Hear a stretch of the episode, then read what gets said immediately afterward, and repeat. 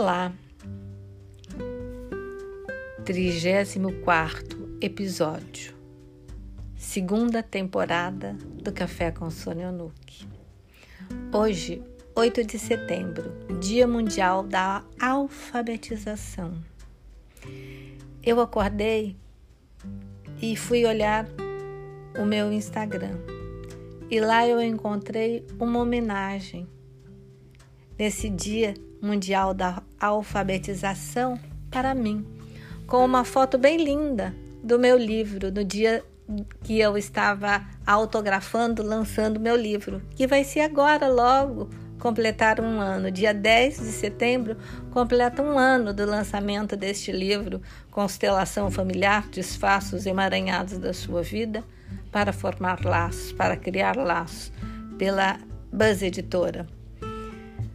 Então, lá nesse, nessa homenagem do Instituto Onuxam, eu fundei o Instituto Onuxam. Hoje eu não passo mais parte da diretoria, hoje eu não estou mais na ativa, depois do meu probleminha com a coluna. Mas eu sempre apareço para dar a cereja do bolo ou para ficar bonita na foto. E hoje eu apareci lá dentro do Insta deles, eles fazendo uma homenagem para mim, contando o seguinte: sobre você conhece alguém que tenha dislexia, TDAH, transtornos de déficit de atenção, com hiperatividade? Pois é, é muito difícil passar por tudo isso. Não deve ser fácil mas mesmo diante dessas dificuldades todas, eu me tornei escritora, psicóloga, mestra em psicologia positiva, em constelação familiar, em coaching. E entre outras áreas. E lá eles contam um pouquinho da minha história. Eu fiquei emocionada e estou emocionada falando com vocês. Eu sou uma pessoa que acredito muito em Deus eu tenho fé na minha conexão com Nossa Senhora, Mãe de Jesus. Hoje é o dia que celebra também o dia do seu nascimento. Isso desde lá do século V depois de Cristo começa a celebrar o dia que Nossa Senhora começou o projeto do Criador de salvação do mundo, Jesus. Isso, eu sou assim, eu sou uma pessoa que acredita mesmo, uma pessoa que vibra na prosperidade, que olha para tudo com uma grande alegria e que faz ações positivas. É isso que eles contam lá nesse post, né? E ele diz assim: ele conta um trechinho da minha vida que diz assim: quando menina, ela queria muito aprender a ler e escrever e saber tabuada. É verdade. Eu queria muito aprender a ler e escrever. Isso eu aprendi. Não muito bem, mas eu aprendi. Eu não sei ainda a tabuada. Ainda a tabuada para mim é difícil. Embora escrever Algumas vezes eu tenho que perguntar: isso é com R, com dois R, é com C, com C cedilha, com dois S, é com M ou com tio? Tenho dificuldade de pontuar, né, de pôr a vírgula, ponto, dois pontos, exclamação, interrogação. Mas consigo escrever. Um dia, a dona Maria que é uma pedagoga, uma senhora dona de um grupo empresarial, educacional importante dentro do universo brasileiro, ela me disse assim: o que tem na sua cabeça um salário mínimo não paga. Mas, para corrigir a correção ortográfica, é possível. E depois tem aí no própria internet algo que corrige automaticamente, minha filha. Você para mim é muito preciosa. Quando eu disse a ela que eu tinha algumas dificuldades para escrever. e ela pediu para eu fazer uma redação. Eu fiz a redação.